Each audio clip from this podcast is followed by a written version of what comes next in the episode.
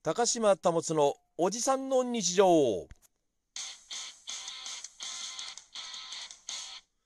あのー通勤と言いますか。まあ放送が終わった後の帰り道にまあ僕バスを使ってるんですよ。バスをね。はい。でまあそれを待っていてで乗って帰ってくる。まあこれは当たり前ですよ。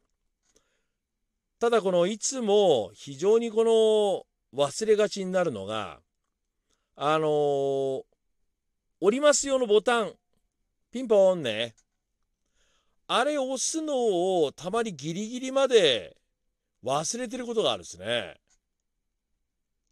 これがね要はいつも乗ると誰か他に降りる人がいるわけですよ。でまあ押そうとした時によく他の方がピンポンって押されることがあるんであまあじゃあ俺別にそんなね押さなくても誰かいるんだったらいいやなんて思って油断してるとたまに誰もいないことがあるんですよ私の他に。で今日なんですけど結構乗ってる人がいたんですよ今日バス。いつも以上に。まあ天候が悪かったっていうのもあるのかもしれないね。いつもは歩いて帰るとかそういう方がいや今日はバスで帰ろうみたいな人がいたのかもしれないし。で多かったんですよ人数が。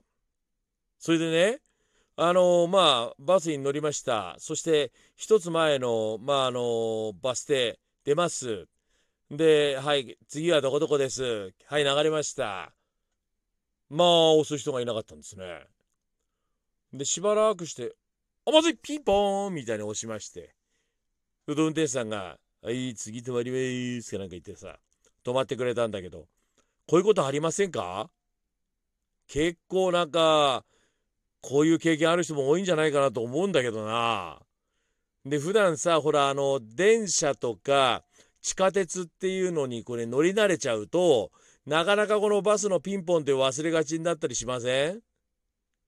幸いね完全に忘れて1個先の駅まで行ったっていうのは最近ないんですよ。最近ね昔は何回かありましたけど。最近はもうありません。ねえ。一応気使ってるんですよ。でもそういう経験ある方って結構いらっしゃるんじゃないですか？ええ。まあ今となってはいい思い出かもしれませんけど。いや思い出ならねえか。これは思い出ならねえか。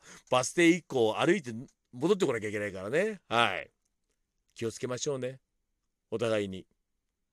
高島保おじさんの日常。ではまた。